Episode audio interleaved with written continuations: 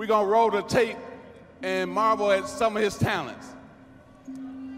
Welcome to the Kobe Show. Take two. Time has wings. You know, even when you realize that you need to appreciate the time, it still goes by fast. You know, there is never anything quite like the first NBA championship. You don't want that to go away. You want it again. Five rings. Five of them. I'd always known that this window was going to come. I hope people appreciate what we've seen from Kobe Bryant. Kobe Bean, salute my brother. When the end comes, I'm fine with that. Then you take on that challenge, right? Kobe Bryant leaving the floor in a standing ovation here. How's it going, second stringers, NBA fans, and our longtime podcast listeners, and maybe people first time tuning into this episode?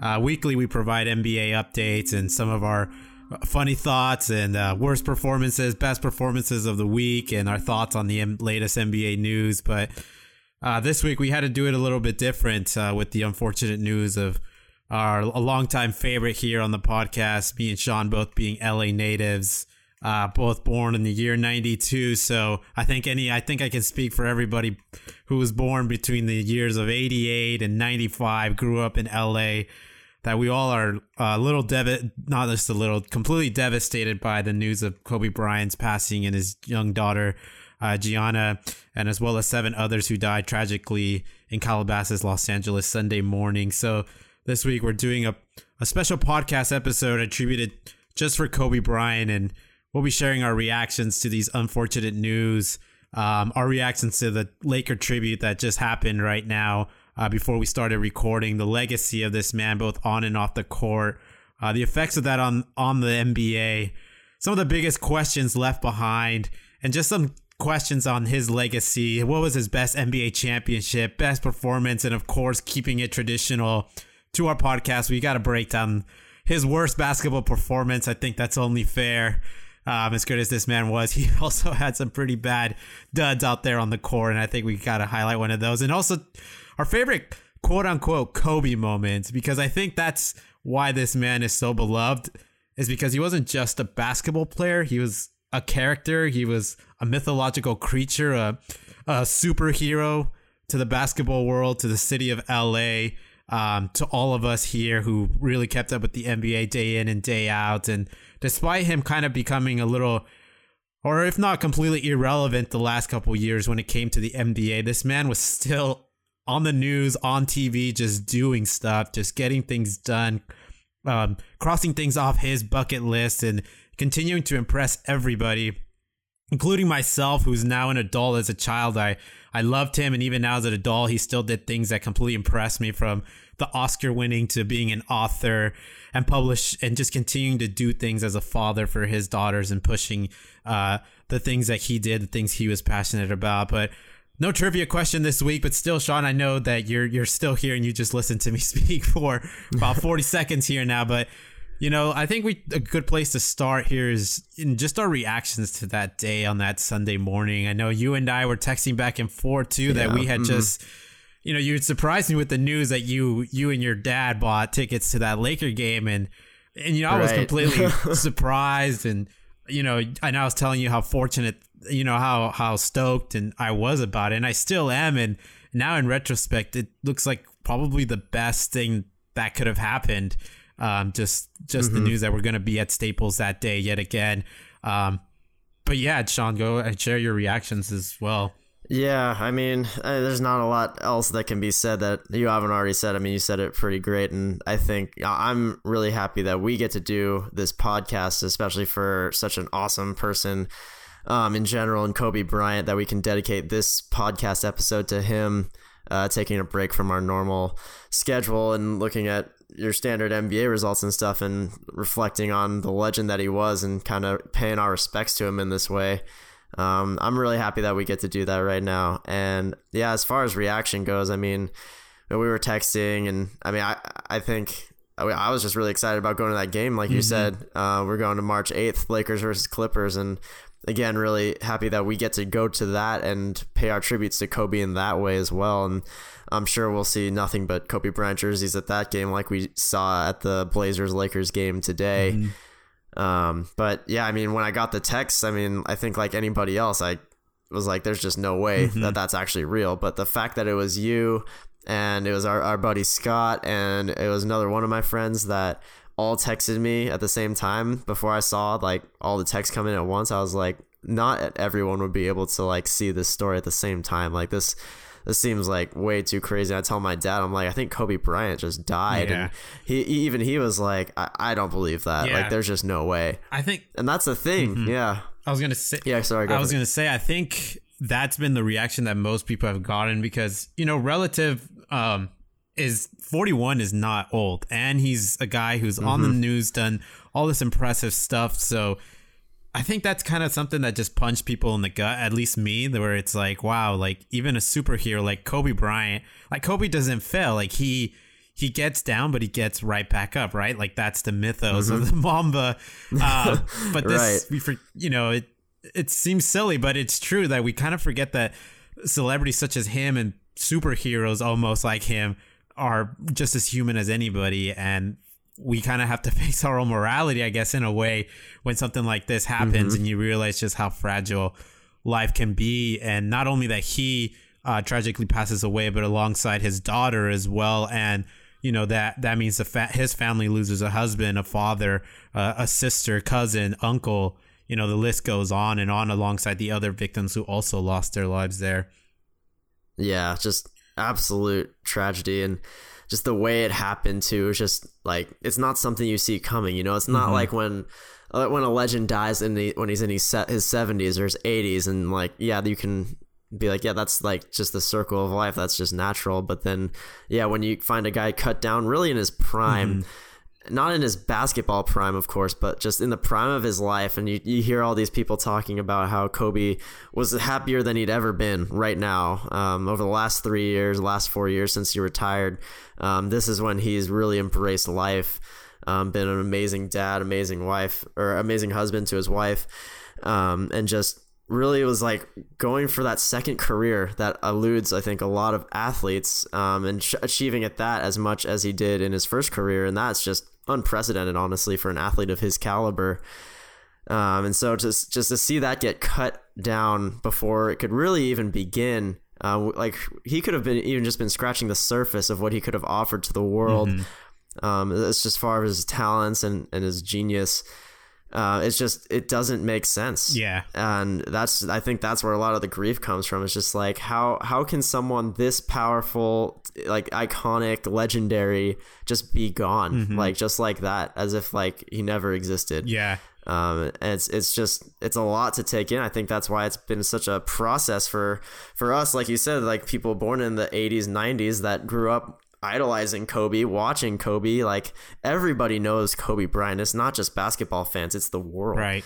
And so this is really like the first guy of like our generation, the most popular celebrity of our generation, to have a fate such as this and.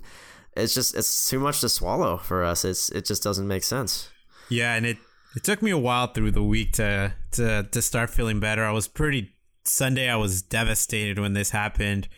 Had to go for a long hike and just really think about it and process everything that was happening in my head around this moment. And, and you know, and it progressively got better. And just moments just kept triggering it back. You know what I mean? It was like if it wasn't like Yeah. tweets that people were putting out to um, or if it wasn't something that somebody said on TV would just bring back like just deep nostalgic feelings of like being a kid and watching uh, Kobe Bryant on on Channel Nine local TV or FSN West back when the Lakers had to deal with Fox Sports West for their home games and uh, Channel Nine for their away games and just seeing this dude do put, do incredible things and, night in and night out just like light up my eyes as a kid and then all of a sudden it's just like gone.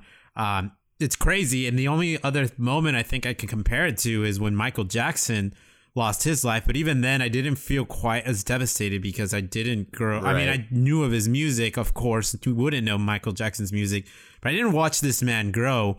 You know, my my mm-hmm. furthest memories of Michael Jackson was unfortunately, you know, he was already retired and a lot of them came from the court, from a lot of the court dealings he right. was dealing yeah, with. The, the, the, the child uh, trafficking charges or whatever. Yeah, whereas like Kobe on the other end, you know, me and I think I speak for me and you too, as well as the rest of everybody around our age group, is we saw Kobe grow up essentially from uh, being a very uh, cocky, you could say, arrogant Mm-hmm. kid to essentially then transforming himself into a very compassionate um, and well respected, influential figure, not only in basketball, but then the entire world across across the board in industries. It seemed like soccer players and um, basketball players, women and men, and even outside of that, he had he got the he got the um, love from political figures as well and artistic figures too. Mm-hmm. Right. Hmm And I think I think what also resonates with just us as like normal people with Kobe more so than it would with someone like Michael Jackson, like you were saying, is just it's the Mamba mentality, Yeah. right? It's it's something that everybody can strive for, no matter what situation you're in, no matter who you are. Like you just you can work, you can attack, and that's just something that it, you can't really like like I don't know, you can't really process this like if you're like looking at a celebrity like Michael Jackson is like I can't really relate to that guy. Yeah. But for Kobe, it's like I'm watching this man work so hard and like you said, just come from out of high school, um airball in his first game. And then he just goes and he works harder and harder than everybody in the gym and he just perfects his craft and he continued to do that after basketball as well and that's that's really what I think resonates with a lot of people is that they that's what makes them feel closer to Kobe than they would other celebrities. Yeah, and on that note, from a basketball perspective, you know, Kobe. It was interesting because now that I look back on his career and I see guys like Russell Westbrook and um, even someone like Kyrie or, or LeBron. I mean, just just take a LeBron for is, for instance, and Kawhi Leonard. Kobe just was never those guys in terms of a physical build. I mean, he was gifted, but he he Right, was never the fast guy. He was never the high flyer um, that Vince Carter was, or you know Westbrook is now, or he was just a pretty like in terms of athleticism. He was like probably the I want to say the middle range, and he was skinny. I mean that I think that was one of his knocks too. He wasn't. He didn't He wasn't jacked like LeBron is. you yeah, know? he wasn't jacked like LeBron or Carmelo. Um, didn't quite have the speed like Dwyane Wade. Um, he was just a killer out there. He was just so skilled, Mm-hmm. and I think it goes without saying that probably the most skilled basketball player ever. And I think there's a lot of people who have also been iterating that um, across the board as people are talking about this, talking about Kobe Bryant. Right. Yeah. And then it's just, and the thing too is just it, what makes it so hard is that there's there's moments within uh, throughout the day, um, throughout throughout the week that have just really brought you back to Kobe Bryant outside of just the news outlets. Um, is even even for me, just like working out in the gym. You know, like I wonder, like man, like how long would Kobe Bryant be in here for? you know, like I'm just yeah. It's like I'm a runner of like above slightly above average talent level and I'm trying to work out here and I'm like man I wonder how fast I can go you know like if I just have the Mamba mentality Yeah.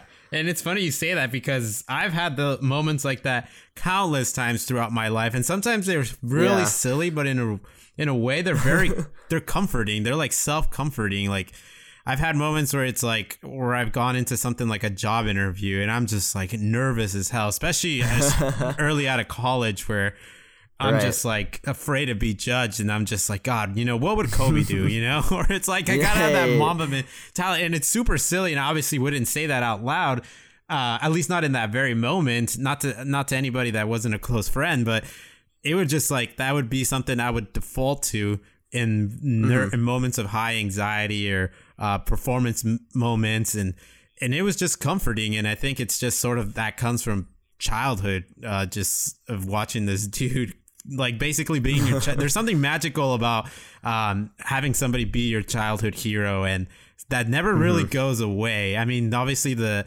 the time you put into it and the the things you talk about uh change but it never really just goes away though that magic feeling of having a childhood hero. Hmm yeah and just yeah to have him taken away like that it's just so surreal. Yeah. And I think one of the things that about Kobe as well is like when you look at the city of LA and just the world as a whole is just how he was embraced by all aspects of it. I mean, Sean, Yeah. you know, both me and you are from Southern California. We know that that LA Valley is huge, and we're talking about different classes, uh, diversity across the board, a lot of immigrants from all c- across the globe. And Kobe was that one guy who was really able to bring people together, whether it was from, you know, the Inland Empire or East LA, Beverly Hills, Brentwood, and uh, the San Fernando Valley, all these areas, Yeah. all these different people, all these different um, working classes, people just loved them. One one aspect to to me that was close uh, was being a Mexican American in Southern California. Kobe loved Mexican Americans and the Latino fan base, and I think he spoke to them better than any athlete Southern California had ever had. Um, Big reason for that was Vanessa was Mexican American, his wife. And he had a quote yeah. that I really loved. He's like, My Latino fans are very important to me because they were the first ones who embraced me the moment that I first got here. And he said, Give me two to three years so that I can learn a little bit of Spanish. and granted, this man did learn Spanish and he learned it very well doing interviews for some of the local Spanish TV channels here. And, you know, my mom learned to love him, my aunts and uncles, and, and, you know, they're all from Mexico and knew no more Spanish than uh, English, more comfortable with that language. And yet they learned to love Kobe Bryant just because he, he at least put the effort in trying to learn Spanish. And a top reggaeton Yeah. artist from Latin America na- g- named his new single after him, Six Rings, and you know just talks about his love for Kobe Bryant. And Hmm. I think another important um, group is also the Phil- Filipinos in the Philippines. The Philippines Yeah. built a whole basketball shrine for Kobe, naming it the House of Kobe. And they also have that court-sized mural that's been going around Instagram. And and Right. Kobe Bryant is one of those big reasons why basketball is now the most popular sport in the Philippines. Yeah, that courtside mural, that's awesome. Him and him and his daughter Gianna. yeah. Um, yeah, it's like it's just cool to see this, and then like the fact that he can speak all these languages, it not just speaks to his intellect and his ability to learn these things, but it just speaks to yeah, like you said, like the amount of care that he puts into the fan base, into each different race of people, because it's like he wanted to connect with all these different groups of people and bring everyone together, and that's something you can really do in LA because we have so many different um, races, diversity and he just wanted to be a part of all of them. He wanted to bring them all together, and he succeeded. Yeah. honestly, like if if if there was any question before um, after his death, there's certainly not. Just it really did feel like the world came together behind Kobe because like he spoke. He spoke Spanish. He spoke Italian. He even spoke a little Serbian um, in a game this year, trying to trash talk Luka Doncic and, and China, obviously, we don't even have to get into that really, but and there, we will a little bit. But there's so there's just so many different countries that just have their own Kobe moments. um, that it's just he brought the world together in his passing. It just seemed like the world kind of stopped for him on that day. Yeah, exactly. And China is just a different beast when it comes to Kobe. Uh, I think this is a funny tidbit here is hashtags related to Kobe Bryant on Sunday accumulated 3 billion views within a couple hours.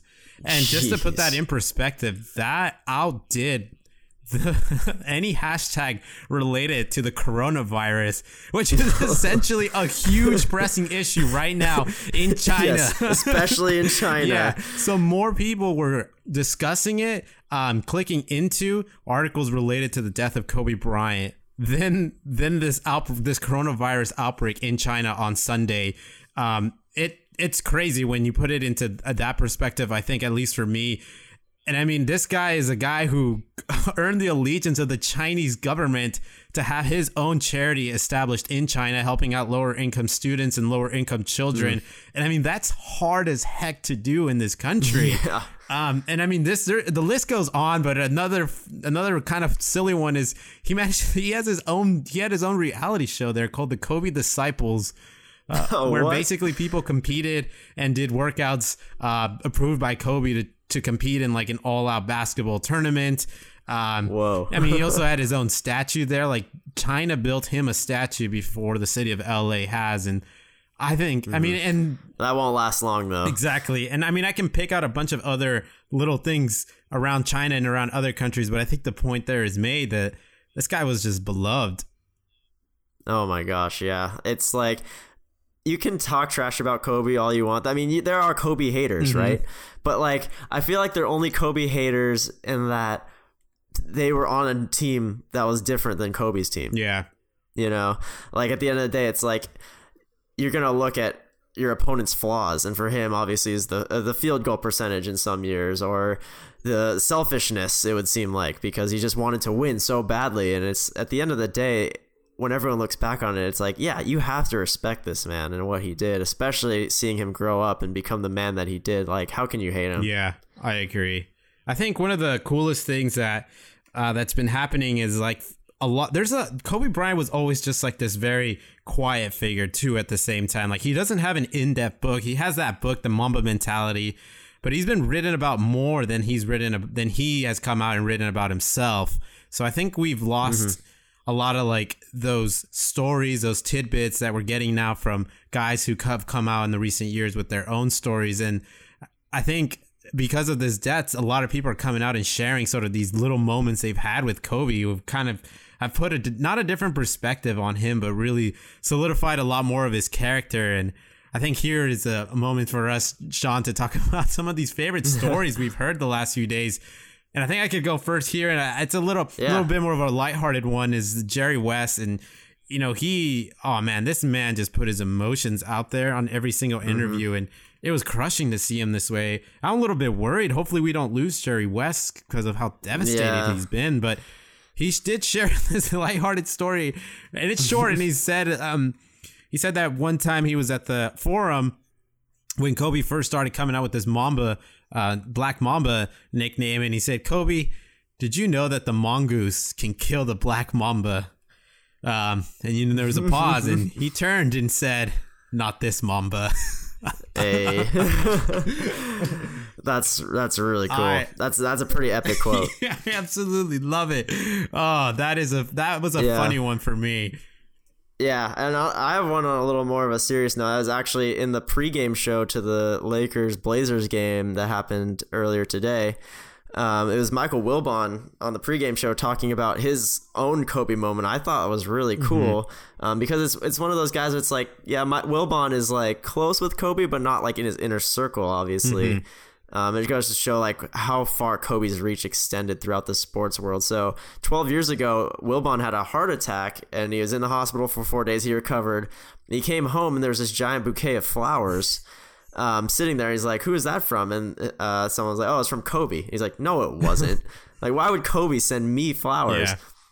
And he, get, he gets on the phone with um, the Lakers uh, director of uh, PR, and he's like, "Hey, did, did Kobe send me these flowers?" And he's like, "Yeah, I'm pretty sure because Kobe asked me for your address like, or like a few days ago." and so he like get he uh, finds Kobe, and they uh, they're talking it out, and Kobe basically grills Wilbon for not taking better care of himself because this man this guy had a heart attack. I think he was in his 40s at the time. Yeah. And Kobe's like, you got a family, man. Like, you got to be better than that. You got to take care of yourself. You can't just be letting yourself go. Yeah. Like, you got to fight harder.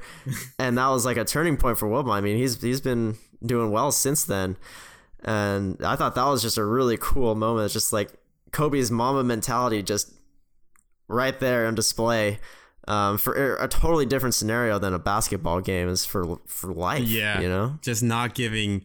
I mean, maybe he did give him some comforting words, but I'm gonna guess that Kobe's just straight to the to the things that you Yeah, should have been doing, as opposed to Oh, yeah, are you sure. feeling okay? You know, you just had a heart attack, probably the worst thing that could possibly happen to a person. but uh, straight to the point of just you got to do what you got to do to make to make things right. Um, Yeah, some great tough love there. And another one, just that was a cool one that Jay Williams had when he first came on um, the day that Kobe died was that he was talking about how he's a rookie in the league. He went into the gym really early, like 4 a.m. in the morning. Kobe was already there, you know? And then he he work out works out for like an hour, like super hard, and he leaves, and Kobe Bryant's still there. and he goes up to Kobe, he's like, "Man, why were you working so hard today?" He's like, "I just wanted you to know that you weren't going to work harder than oh me." Oh yes, I have heard this one before. Yeah, That was an awesome story. Yeah, that is totally him, though. It seems like out of all these tidbits and stories that people, sh- he's just a dude who just wanted to not only outwork you, but also just make sure you knew it. You knew that he right, was like no matter who you were, right? It's just this is a rookie who didn't have any clout yet, you know, and he still wants to show him Mm-hmm. Yeah, he's just straight up letting you know that he's outworking you, just planting the seeds of intimidation right from the start. Oh start. yeah, um, he's playing 4D chess, man. Exactly. It's amazing. And I mean, all that and that mentality, of course, led to what we know to be his basketball legacy. And from a basketball perspective, I mean, let's just sum it sum it up right here. First yeah. guard to come out of high school, five time NBA champion, 2008 MVP, two time NBA Finals MVP, 18 time All Star, 15 time All NBA. 30, 12-time all defense NBA. That's that's the crazy one is he's just like kept it going consistently even on the defensive side. A four-time scoring mm-hmm. champ and fourth on the all-time scoring list. Um, the accolades are just you know second to to very few and the career average is mm-hmm. 25 points 5 and 5 45% shooting from 3 over 1300 games played over 30,000 points Oof. scored you know shooting close to 50% from that mid-range area that sweet spot hmm. 5 to 16 feet from the basket. You know the Kobe turnaround the Kobe to the to the left or to the right either right-handed or left-handed. His signature move from from turnaround fadeaway. I mean, he mm-hmm. mastered that better than anybody. And when you break it down even further from the years 20 to 33, you know, what arguably would be considered his prime, the 98 season to the 2012 season, pre Achilles, is 27 points, 5 on 5, and 46% shooting, and shooting 50% from that mid range area. Wow. Yeah, that's not even that much off of what his career average is. Yeah. You know? Like it's only a few extra points, same rebounds, same assists, a little better shooting. And that just goes to show like he was so consistent. Oh, yeah. Like every year, like even after the 2012 season, he was like that was the times when he was trying to basically carry the team on his back entirely. Yeah. Because yeah, they're, they're past the championship years, and you're just like, man, Kobe is just working so hard to get this team to compete, Mm-hmm. but they just really didn't have a chance with, with the roster they put around him after that.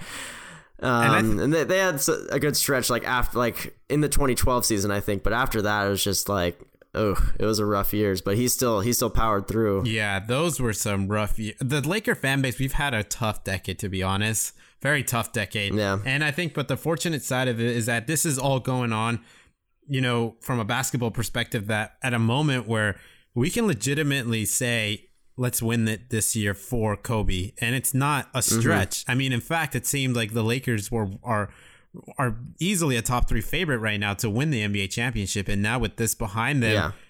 it, it's very it's very fortunate you know that the Lakers are in this position where we have a good product to put out there on the court. We have dudes who love basketball and and can win some Mm-hmm. games and I would love to see that.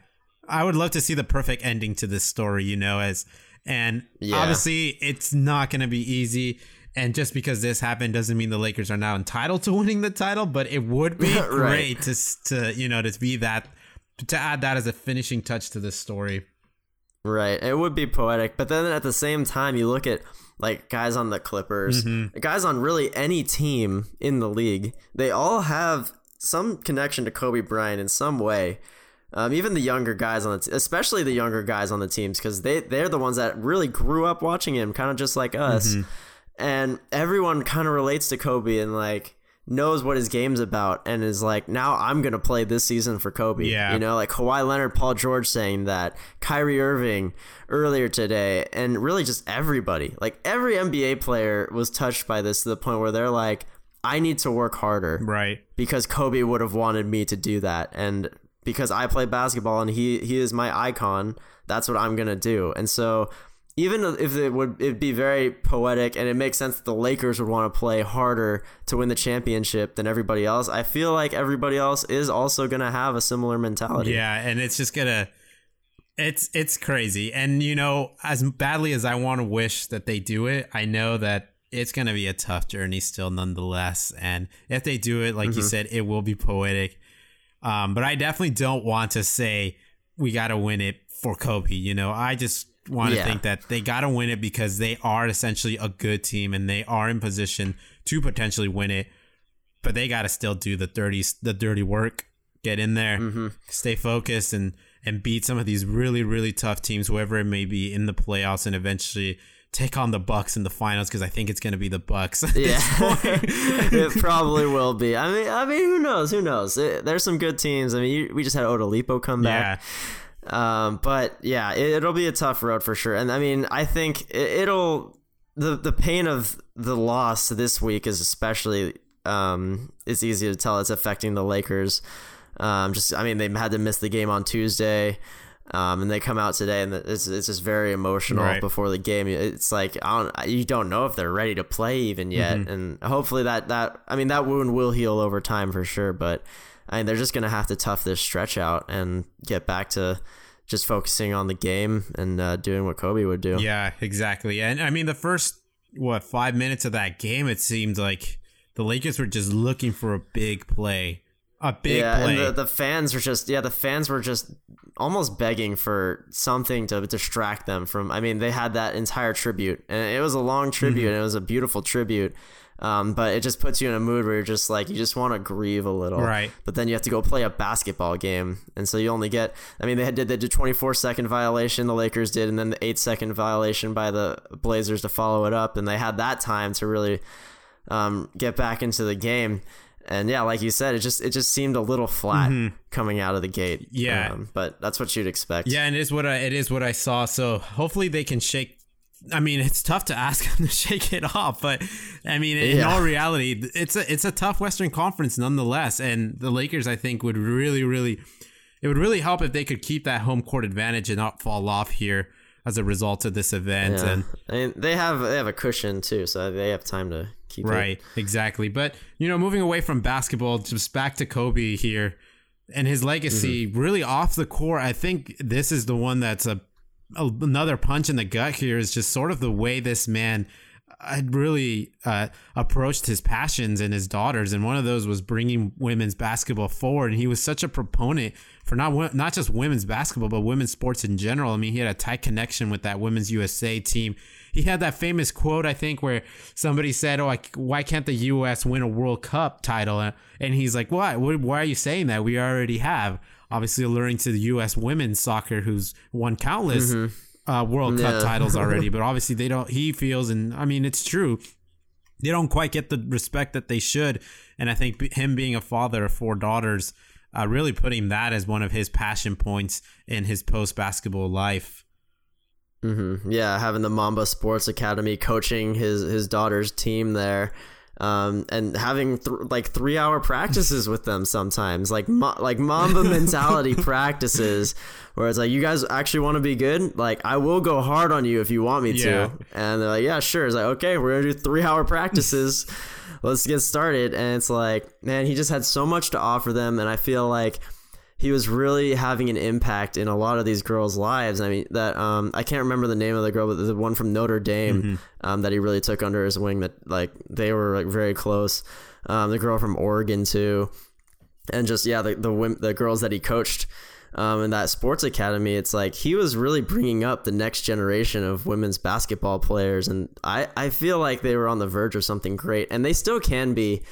Um, but man, if they just had Kobe Bryant there to just continue to impart his knowledge on them and continue to be that icon for women's basketball, that I mean, it's such a huge boon for them uh, to have him there, and hopefully, um, just with his legacy continuing, that that can continue to thrive and evolve, and that women's basketball can continue to reach a point of um, greatness. Yeah, because I think it's tough to replace such an influential person who can really cross so Right. Many bases. You know, like his his influence across sports is just like that of no other. Like I mean, jordan we're talking Mm-hmm. about maybe Jordan and Magic Johnson, a Co- uh, LeBron, a Tom, not even a Tom Brady could do cross sports like that. No. Maybe No. Lionel Messi. Like, there's only a few people that you can probably count on your fingers that can do this. Mm-hmm. Just cross across so many uh, countries and sports and still continue that that high level of influence. And and Kobe was just using that really to um, to get women's sports moving forward, not only for the sport itself but for his daughters. So that's tough to lose that. And I think it's like you said, there's it's only more of an opportunity for somebody else to step into that limelight and maybe some of us to wake up a little bit, including um, you know, I'm pointing in the finger at myself too and, and pay more attention to what's going on in that in that world. Um and I try my best. But more than anything, maybe I, I think this is sort of a wake up call there. Um, and another point here that I wrote is sort of his charity work, and I think this is something he never really uh, pushed to the forefront. But I made a list here of some of the things that I knew he was doing and some of the things I did some research on. So he appeared for the Make a Wish Foundation more than a hundred times over the last 20 years, as well as raising money for that. He was the official spokesman for After School All Stars, a national children's charity that provided after school programs to 7,200, over 72,000 kids in the LA area. He was a frequent fundraiser. He would frequently fundraise money for cancer, for cancer associations across the board. Over $20 million fundraised with help from Kobe Bryant. Of course, the Kobe and Vanessa Bryant Family Foundation, um, a foundation that he he started for the city of LA, which has raised $2 million for college grants for lower income teens in LA. And another one is I remember reading about this quite a while ago about he had a passion point for homelessness in the LA area. And I hmm. mean, obviously, it's no secret that in California, we do have you know, homeless problem, especially in the major cities of San Francisco and LA. Yeah. And he started, he helped with three different organizations Step on Second, My Friend's Place, and United Way of Greater LA. He frequently um, hosted a walk and a run there that raised money for these organizations. And he consistently showed up and did events for them to also raise money. And these are some of the things, you know, that never really made quite um, national media, but I think were passion points of his and definitely important for the city of LA. Yeah, I mean, this is all just amazing work, and I, I, I mean, I was I wasn't extensively knowing about all of the charity work he's done, but I can imagine it doesn't even end Yeah, here. exactly. And I think, you know, now that we've talked a little bit of things off the court, let's go to something about basketball, Sean. How about your basketball your fa- Mm. your favorite basketball moment from Kobe Bryant? Do you have one? I mean, there's so many good ones. I mean, his performance in Game Seven against Boston in 2010, incredible. I think my favorite though was probably the 60 point game. Hmm. Honestly, because it's I guess it's my most recent basketball memory, obviously, and I just I remember it the most vividly because like Kobe had been getting crapped on the entire year. You mm-hmm. know, like everyone was just bagging. It was like, why is he even like playing like this? Like he's just playing terribly, and they're losing, and all this stuff. And he's just he's just playing it for a farewell tour. But then he comes out in this game against the Jazz, and we're just watching the game, and he's just draining buckets, and you're like, "Wow, like that looked like vintage vintage Kobe. Wow, that shot looked like prime Kobe right there." And he just keeps putting up points. And I, I remember in the fourth quarter when I was watching this, I'm like, we were we were talking about this with my roommate. I was like. He's gonna have to score 50 points if they're gonna win this game, and then he gets to 40. We're like, wow, he might actually get to 50. He gets to 50. We're like, oh my gosh, like this is insane. Now I had to pee so bad for like that entire fourth quarter, but I could not like risk having to go away from the TV for one second because I'd miss one second of this uh, historic moment. And the moment he got to 60 points, we just start freaking out. Like it was so nuts. Like I cannot uh, tell you just like how excited it was. There was like there was like six or seven of us there, and we were just dying. Yeah. Um, and then, yeah, and then just that uh, post game speech at the end, just to seal it all off, and it's something that you see uh, over and over for all these tribute videos that you see of Kobe. It's just Mamba out, man. It's just amazing basketball moment. Yeah, I think the funniest thing about that day too, and it's quote unquote such Kobe thing, is that he outdid the, the Warriors also having a historical night. They were on ESPN two, and he was on right. ESPN one. He, Yeah, he getting- had higher viewership, and it was so funny. Yeah, 73 wins and doesn't matter. so much so that uh, you know when we were watching that game, we were flipping back and forth, and we eventually just stayed on the Kobe game and not even flipped the channel back to the Warriors. We were getting their it wasn't seventy third yeah, win. No way. yeah, big deal. Big deal 73 wins. Kobe's getting 60 points in this game. And I think that's the most hilarious thing about it is that that's such a Kobe thing where it's like somebody's doing this, he's gonna figure out how to do it better. He's got a crappy team, Oh, no yeah. playoff chance. Always, man. He gave it his all. He used all of his energy. And then there was a quote from Gordon Hayward um, from earlier in the week where he's like, "Yeah, I, that wasn't a fluke at all. I wasn't giving him anything. Yeah. like I was legit trying to stop him, and I couldn't." I mean, yeah, I, I believe it. And you know, when they replayed that game, you know, a couple nights ago, I was Right, watching yeah. it and you know I was watching it pretty emotionally, but I was also just paying really close attention to because I was like, okay, was was this game a fluke? Like, was Utah in on it? Because they had Rudy Gobert, you know, Rudy Gobert, defensive right, player I of the year. They're a great defensive team in general. yeah. Exactly. And the more I watched, it, I'm like, oh no, this Utah team was just really bad at that time. Like Kobe just straight up like laid it up in on all over Rodney Hood. Gordon Hayward was Mm-hmm. trying his best to keep up with him, but you know Kobe just used his skill to really out slither some of these dudes, and Yes. he just did what he needed to do and he got it done. Um, but my favorite basketball moment is, I mean, I'm going way back. I didn't realize that this was over 10 Mm, good. years ago now. Is in 2008 Oh, yeah. in the Beijing Olympics against Spain in the Olympic finals.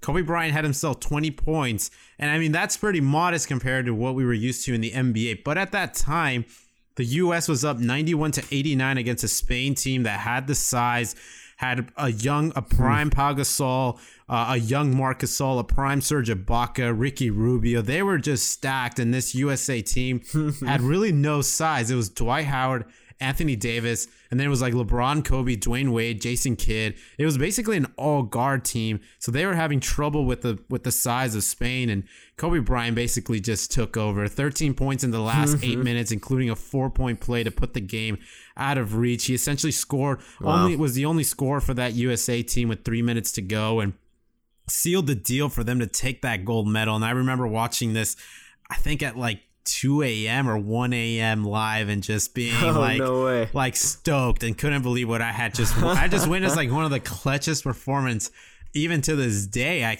it's hard to think of something else. Um, that was as clutch as this. I mean, it could also just be the nostalgia bias here, but uh, it was it was it was a great it was a great it's a great memory for me. Oh yeah, I mean that's super cool because it's super unconventional too, Mm-hmm. right? This is not even an NBA game. Like this is this is against a World Cup team. Yeah, exactly. Just the best that Spain had to offer, and still to this day. Well, I mean, obviously the U.S. lost recently, but that was a hell of a team to go up against. Uh, I mean, obviously, a lot of those dudes went on to do special things in the NBA, uh, but hell of a performance there. But some of the tributes that have been going down now for Kobe Bryant, um, there's there's an extensive list of them. Uh, any you got Yeah. any favorites here, Sean, so far? I mean, yeah, there there's some good ones. I think. I mean, all, obviously the teams on Sunday, the the Sunday that he passed away, they all paid tribute to him by either taking a 24 and 8 second violation to start the game. I think I think pretty much every team did that for their first game um, since the news, and with the Lakers being the last one to do it uh, tonight on Friday, um, since they uh, didn't have their game on Tuesday earlier this week, but. I, I just loved seeing all, all of the respect from across the league. It's just nothing but love.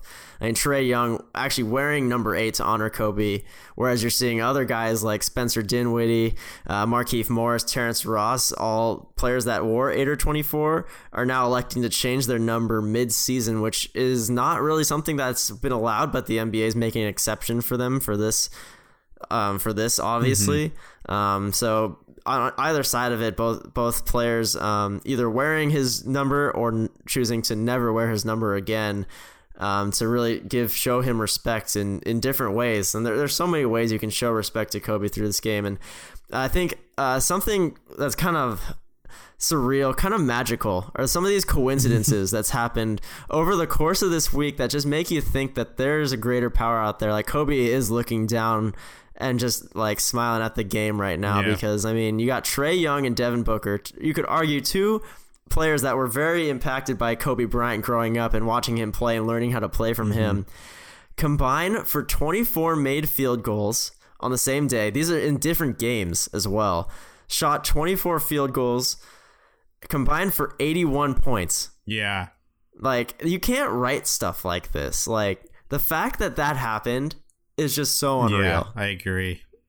I, I, I don't know what like to say. You, you couldn't like you, it- it'd be impossible to add up stuff Mm-hmm. like that. And and then you see Joel Embiid. Um, he scores 24 points while wearing number 24 to honor Kobe. Mm-hmm.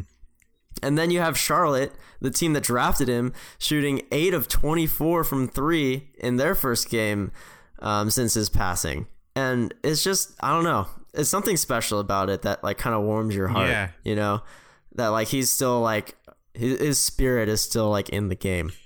Yeah, I, I just I don't really know what to think of it. And when I was seeing these come through, I thought the same thing. I was like, wow, I, I don't know. I just I don't really have words for it. I think something just not to take away from the the coolness of the moment, but I think something that was pretty Yeah. funny that I was seeing on social media was some people were were were tweeting or posting there like now the New York Knicks have said they're going on a 24 game losing streak to honor Kobe Bryant. Okay, that's I really funny. Those were pretty funny. Where I was like, "Oh, is that real? No, that's that's not real. That's that's a bunch of clowns." But still, yeah. I mean, I think it's pretty cool. And then you have all these other athletes Yeah. expressing themselves on social media. Shaq vowing not to hold grudges. Kendrick Perkins publicly making an apology to Kevin Durant, and he has. I haven't seen a social Yeah. media response from him. Or Gilbert Arenas saying he's going to start his coaching career, and after the advice that Kobe gave him years ago, to, that he should be sharing his intelligence and his knowledge of the game with other younger athletes. Um, Yep, and in typical Kobe fashion, uh, was not beating around the bush in that request either. He was uh, very straightforward and said, "D- "Stop being an idiot on social oh media." Oh yes, that's what it was. I was trying to remember the exact quote. That's Yeah. what it was. Yes, thank you. Yep. yeah, awesome. Yeah, and I mean LeBron James, Anthony Davis getting the new tattoos, as well as fans across Yeah. the globe getting tat. I saw this picture of this one tattoo that somebody got, and it's clearly from a third world country, but it is just awful, Mm-hmm. but still. Nonetheless, Oh. funny, and then that one that's been going around as well as of somebody just completely tattooing an outline of uh, the back of a Laker jersey onto his own Oh, back. wow. Have you seen Man, that? it's like I I didn't see that one. I did see someone take up half their back of a basically a portrait of Kobe and Gianna. it was like on the entire top half of his back. It was like more black than skin, and it was just all ink. And I was just like, holy crap! Like is that a real tattoo? but like honestly, I'd believe if it was because like that's how diehard Laker fans were for Kobe. That's how diehard Kobe fans were. They they would do that, and I wouldn't even think twice about it. I just gotta. Th- I mean, I love Kobe, but man, that's crazy. Not only that, but and the pain and the fact that you're gonna carry that for the rest of your life. But the, that that's not that cannot be a cheap tattoo. Oh yeah, no, no Yeah. way. that that would probably hurt so bad too. Or that's got to be over a thousand dollars, like five thousand dollars. I would just have to think. Yeah, but then it, that doesn't even matter to these Kobe fans though, too, because like look at what happened to the ticket prices of True. games. Uh, like this, like before the Lakers Clippers one got postponed, tickets were going for a thousand bucks minimum. Um, after after the news, and then once that one got canceled, the Portland game was like nine hundred dollars, and yeah, like fans don't care about the price. Like the the, the demand of the tickets, it's just gonna it's gonna be astronomical for the rest of the season. Yeah, it's it's crazy, man. But you know, it is what it is. We're looking at the memorials, all the murals, all the things being shared. Uh, and at LA Live for Kobe, uh, Mark Cuban, even another guy saying the Maverick will never wear 24 again, uh, essentially retiring the jersey from his franchise as well. I mean, I, I honestly, Yeah. at first when it happened, I was like, this is something the NBA should do. They should for they should retire number 24. Now I'm kind of going back mm-hmm. on it. I'm like, I don't know. I think some players, you know, the way players wear 23 because Jordan was their favorite player growing up. Right. You know, I don't see why p- players can't do that. Also, wear the number 24 to honor their favorite player. Mm-hmm. Exactly. Yeah, like like uh, Trae Young did. You know, like Joel Embiid did. Like they they you can honor someone in many different ways as Yeah. long as your intentions are good. So yeah, I mean, if, if that's how Mark Cuban wants to do it, that's awesome. Um, but I don't ex- yeah, I don't expect other teams to do this as well. Yeah, exactly. And one final one here is Kyrie Irving, man. Kyrie Irving, this guy, this Kyrie Irving's a sensitive soul. He is a sensitive soul, man. Yes, he is. and so is Durant. I, I can see why. I know the more and more I read about their interviews, and the more they come out and do stuff, like it's like okay, these guys are like sensitive. Not that there's anything wrong with Mm. it, but in a situation like this, this unfortunate tragedy, it just kind of puts it makes Kyrie Irving really look like a a, a lighthearted human being. You know, like it really. sure. Yeah. He has said some pretty uh, awkward and weird things Um, but this, I think, essentially, I think has won won me back in terms of being a fan of Kyrie Mm. Irving. 19 of 23 from the field, seven of nine from beyond the arc. I mean, as a guy. If you include free throws, he only missed fi- five shots in the 50 point game he had. Uh, Wow. Third M- player in NBA history to make 80% of his shots in a 50 point performance, joining the ranks of Karl Malone, Michael Jordan, and Wilt Chamberlain, who did it more than a couple times. Uh, Yeah. but still, I mean, this guy just talks about Kobe, and he, he's he's broken, and for him to come out and put a performance like this, I think it speaks volume. Not only for him in the moment, but also just for the the season he's been having with this Nets team so far. Like this is something this team needed to see from Kyrie Irving. hmm Yeah, like it just transcends any locker room, whatever is going on. You know, any drama that's going on. Like this transcends all that. It, it makes it seem mm-hmm. small. And yeah, maybe, maybe this is something where Kyrie Irving is gonna start looking at things differently too. Kind of like how we're talking about with Shaq and Gilbert Arenas and Kendrick Perkins.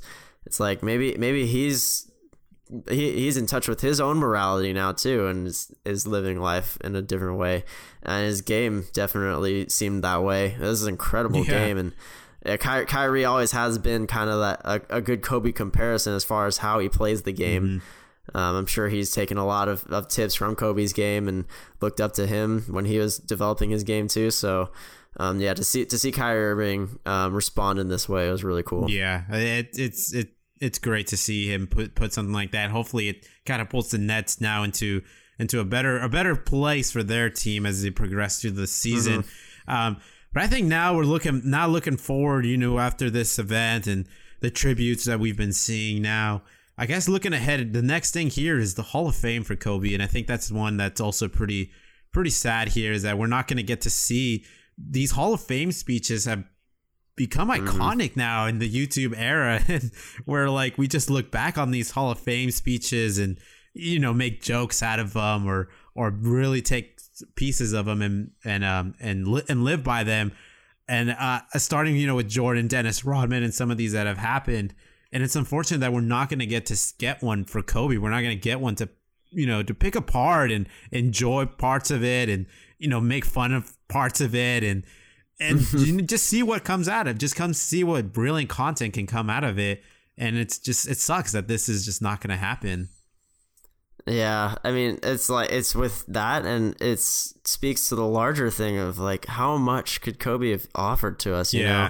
know, like like not just in his speeches because he was such a well-spoken Right. person, especially in his later years. Like you could just hear the joy and just the the realness in his voice, you know, like he he he had figured it out, mm-hmm. you know, like he had figured life out and he was living it to the fullest and he had so much in his brain to offer us and like just every word he said was just something interesting and so yeah to not be able to get that hall of fame speech it, it's terrible but i think a really good move by the committee to just bypass the traditional screening process and just vote him in unanimously.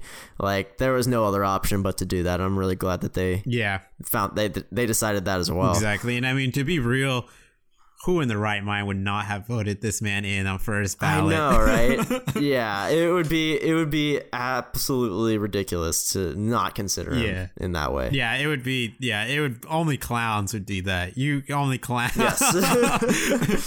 and how about um, the All Star game? And you know when this all started coming out, I was confused. Honestly, I was confused as to Oh, what very was happening. and I think I I read the article. I was like, I have no idea what this is. And I just scrolled through Twitter, and some random person broke it down really good, better than the writer did. And I was like, oh, now it makes sense. But still, like, I mean, what do you think of this, Sean? I'm curious to hear your thoughts. I mean, so I don't think the All Star format as a whole is actually honoring Kobe, but the part that is is the fourth mm-hmm. quarter or what happens in the fourth quarter. So basically, now uh, I mean they've been trying to make the All Star game more competitive for years now, but I don't think this is going to do it because no one's even going to want to play the All Star mm-hmm. game because they don't want to risk injury. They don't want to tire themselves out. The regular season's what matters the, to get to the playoffs. Like nobody's gonna ever care about the All Star game, no matter what format it's in. Yeah. that's that's my opinion. But basically, each quarter is now its own mini game. With the team that wins that quarter getting money donated to their charity, so I don't know. Maybe if you want to play for charity, I mean, it, both teams are going to get money donated to charity, so I don't think that's going to affect their play. But that's neither here nor there.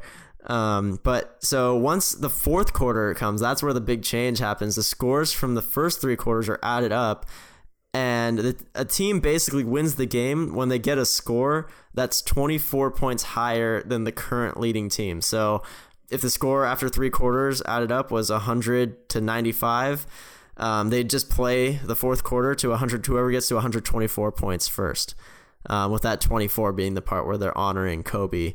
And for that game, James is going to wear number two for Gianna, and Giannis is going to wear number 24 for Kobe um, to to remember him and respect him in that way. I like the numbers. I don't know how I feel mm-hmm. about the the game format, but I mean, it yeah, it's whatever. I don't, I don't really care what format it's in. It it's it's different. Yeah, I don't have any.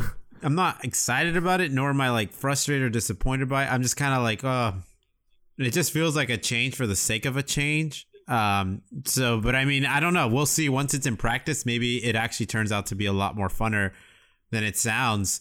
Um, because I don't, I just don't really know how this is gonna ha- work out. But we'll see. We'll see. Yeah, I, I think that I think the idea is that it makes the players want to play harder because like, oh, I gotta get to a certain point total by the end of the quarter, or like, oh, I, I can't, I have to play defense because I don't, all I have to do is prevent them from scoring X amount of points. Mm-hmm. Um, I don't know. It, it's a good concept, but it, it won't matter. But I'm glad that it at least opens it up to be able to honor Kobe. You know, like I think that's the cool part. I think I li- I like that too because I think w- when this first happened on Sunday, some of the cool th- tweets that I saw, like in terms of people's ideas of how to honor and tribute Kobe Bryant, one of the cool ideas was this one where um, you know, and some of them were like LeBron James's team wears only eight, and Giannis's team wears twenty four. But I think I really like this mm-hmm. number two for Gianna and number twenty four yeah. for Kobe. I think that's that's great. That's uh, that's one. I'm glad that this got adopted. Um, not to say that they got the NBA got the idea from from random Twitter Twitter users, but I think it's yeah maybe they did. Who knows? But I still love that this actually ended up becoming something that's happening. And then one of the other ones that's like going around is the changing the logo to an outline of Kobe Bryant. Uh, I, yeah. last I saw, it's like over three million people have signed this online petition to get it changed. Not that the petition's actually going to make a difference, but still, it just speaks the volume of people who are essentially down for this to happen. And then you know, Jerry West for years yeah. has been saying that he he wouldn't mind if it got changed. I mean, and that's just Jerry West, who he is as a person, very modest dude. Do, yeah. do we see this happening, Sean? What do you? How do you feel about it? It's it's just weird because it seems like all signs should point to it happening. I don't know any reason why it shouldn't happen because, like you said, Jerry West doesn't give a crap if he's on the logo or not. Three over three million people have signed this petition. I wish that that mattered. I, like it should mm-hmm. matter. You know, like it, people should notice that this many people want this to be changed. And the NBA has no reason not to, in my opinion. I, I don't see any reason why you wouldn't. I think Kobe's as iconic a basketball player as Jerry West or anybody else that's ever played the game. As, as iconic as Michael Jordan, mm-hmm. even. Like, there's no reason not to do it. And I think what better way to immortalize him than to put him as the logo of the sport. Yeah, and I agree too. I mean, when we look at the future of the NBA, the people who are really watching the game now and consuming the content the way it's being consumed nowadays in terms of the digitalization of the NBA content, like social media highlights, profiles, uh, outlets like Bleacher Report, SB Nation, um, The Ringer, like it's it's a total online world. It's a total world that's being consumed by people like me and you now, Sean, who grew up mm-hmm. with Kobe and LeBron rather than Jordan, Magic Johnson, and Jerry. Like the fans of Jerry West, you know, it's just a circle. It's just life. They're just not quite as many, and they're not quite consuming the NBA content as much as people who know Kobe and know LeBron. Right. Like I don't know. I think it's I would wouldn't mind seeing this evolution happen and the NBA adopting a Kobe logo. Yeah, and it makes it so much easier for us to pass that down to the next generation too. It's like the people that grow up in yeah, like if when like 20 years from now, kids would be like, "Oh, who's Kobe Bryant?" And like that guy's the logo of the sport, you know? Like yeah, that's a, that's a really good way to like open up that conversation. Exactly. And then guess who who really pushed for Kobe and and loved him and you know, can I guess you could arguably say was maybe his first professional mentor. That's Jerry West. It all it Jerry feels West. poetic in Mhm. a way, and, and from that viewpoint. Um, so I would love to see it Mhm. happen. And then the next one that I got here is a statue. It's like, when are we getting this? We got to make this happen. Let's get this Kobe statue. Uh, um, I'm sure the plans are already in motion. yeah. The question is, is there any space right there in that front patio? Of They'll make space. They'll make space. Yeah. So getting more into a little bit bit of the lighthearted stuff, and uh, I think is like, what are some of the biggest questions here left behind? You know, with Kobe's passing and some of the things we just aren't going to know. And I think a big one is we're just never going to now get that in depth book from Kobe. Like some of the in depth mm-hmm. books we've now gotten from Dwyane Wade, Shaq, and Ray Allen, Phil Jackson, and all these guys who all reveal these like little tidbit stories about their time playing. And I, I was really curious as to like what his relationship was like with some of these like characters and unheard of sort of these un That com- would be really comical cool. characters Ronny Turiaf of the world the Smush Parkers the Dwight Howard uh, Kwame the Kwame Brown. Browns yeah oh I really wanted to read about that in the book like just Mhm. these things like his relationship with Phil Jackson during the good parts and the bad parts and another one too is his relationship with LeBron like we'll never really I feel like we'll, we never really got an in-depth uh interview or take from Kobe about LeBron in his time when he was playing him like uh, did he ever see him as a rival and um, did he really did he want an NBA finals matchup with him as much as the rest of us did like You're right. I don't know. I guess it, and it also leaves a pressing question for us here, Sean. Too in 2010, would you have taken Kobe versus LeBron instead of Kobe versus Boston? Oh, I don't think so. that that that 2010 series was amazing. Yeah. I would I would not give that up. I mean, that's one of my favorite moments. I remember watching that um, in high school as my senior year. Um, watching it at my uh, buddy's house is Lakers. Uh, his whole family's Lakers fans. I'm watching it with all all of my good friends, and like one of one of my friends is just such a troll. So he's like, "Go Boston, go Boston!" Like the whole time, and we're all just like, "Dude!" and then the Lakers end up winning. He's like, "Yeah, go Lakers!" I was rooting for them the whole Oh, time. I would have killed him.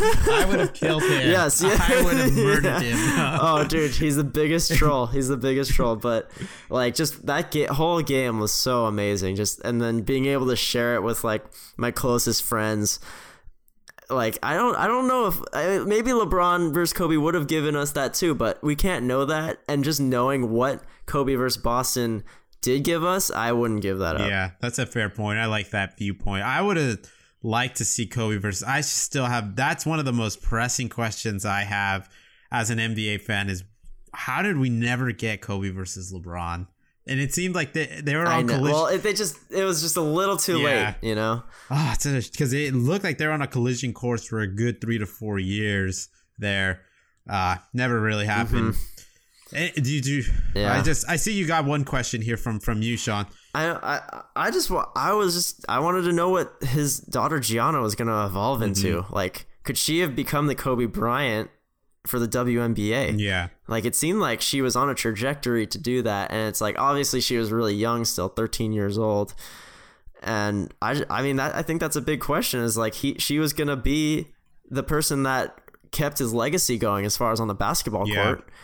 Um, he had an older daughter, but she wasn't as into. I don't think she's as into basketball as Gianna was. And this is like the daughter that he's imparting all of his knowledge to. Like he even um, less than a month before his death put a patent in for this hashtag called the hashtag Mambacita. Did you know that? I didn't know he put a pat. He was the wanting. Yeah, no, he was trying. He was trying to trademark Mambacita because that's how much he believed in his daughter becoming like a big deal. Wow, that's a good one. So, yeah, it's it's just like, yeah, I think that's a big question too. Is like, what what could she have done? Yeah, and it's just not only again it I mean, we said it already, but not only just what her daughter could have done, but just her rise and what it would have done to women's sports in general. Oh yeah, To see Mhm. backed by Kobe right Bryant. and backed by her by his daughter. It's it's just such Yeah. a it some sounds like something out of a comic book almost, but it really it it, it was re- it was almost real life. Crazy. yeah, right. It is crazy. Yeah, man. that's that's a good one there. and I think let's reflect on those five championships. And, you know, we already talked about it, but, and even I agree here. It's like when you look at the five championships, like the Indiana one mm-hmm. against Reggie Miller almost, and Mark Jackson, that first one they got, almost yeah. seems mm-hmm. like forgotten. Like, I don't really think about that one. I think a lot about. We were pretty young back then. Yeah, too. exactly. I think a lot back to the one with they, they got against the 76ers uh, the first one against Orlando, but the one that stands out is this 2010 one against Boston, being down 3 2, winning two straight at Staples. Kobe Bryant, 29 points, nine rebounds on 40% shooting for that series. Just a gritty game seven where Lakers shot 32% from the field, Boston shooting 40%. Um, basically, this Laker team just rallying behind a Kobe elbow shooter in the fourth quarter, uh, an and one from Pau Gasol, and just free throws coming from for Lamar Odom, Sasha Vujacic. Uh, that that three pointer from Ron Artest off the pass from Kobe. just a gritty, gritty game, and I I don't know that one stands out the most to me. Just that revenge game against the Boston Big Three. Mm-hmm. Yeah, hundred percent. I mean, yeah, I've already touched on yeah how that affected me personally and what that moment meant to mm-hmm. me. Um, yeah, it's just super cool. Definitely my favorite championship. Yeah, and then best performance. You know, we do this week in, week out, but we got to do it legacy wise for Kobe Bryant. I don't think there's any argument here. There's, there's a no lot argument. of big playoff moments that he's had, a lot of great performances, the 62 points in three quarters, uh, and it goes on and mm-hmm. on. The, the streak of 50 point, 60 point performance in his last yeah, game. exactly. All the streak of 50 point games he's had, but 81, January mm-hmm. 22nd, 2006, mm-hmm. against an old man Jalen Rose, just getting lit up. Kobe Bryant, 28 for 46 from the field, seven for 13, 81 points, six rebounds rebounds and it was it two assists. Yeah, two two assists somehow. three steals. Wow. I mean, yeah, it's incredible. I mean, I and I think Jalen Rose said it best. Um, in the pregame show to the game earlier today, he's like, "I am willing to be the footstool for Kobe Bryant's legacy because I respect him that much, and I I'm willing to be the guy that was on the receiving end of his greatest performance ever." Yeah, and I think it's just it wouldn't be remembered that way if Jalen Rose wasn't such a big TV personality. So right. it, so it oh, also oh, yeah. it's also kind of a compliment in a way to him that because he he gets brought up as because he's such a big TV personality. We all remember, and then we all right. make that connection to this game. Uh, but mm-hmm. yeah, I mean Jalen Rose, I'm glad he he has no hard feelings about it.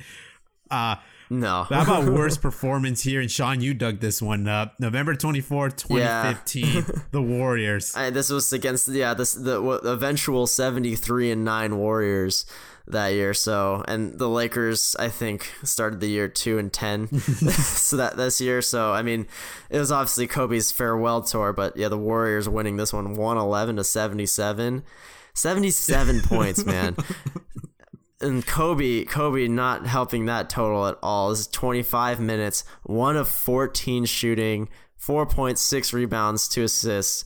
I guess it's pretty similar to the 81 point game, except instead of instead of 81 points, he scored yeah, three, and then three turnovers to boot. Yikes. Um, yeah, this yeah this was just a it was a sad season for the Lakers because you knew it was Kobe's last season, mm-hmm. but I mean you knew that he was in a good place with it all. Um, and he was giving it his all out there, what he could in that 20th season, man. But at least he was able to save some for the very end, but not for this that game. That had probably been easily his worst plus minus game. One of the worst for sure, yeah. Anyways, to close the podcast off, you know, our tribute podcast to Kobe Bryant and his memory.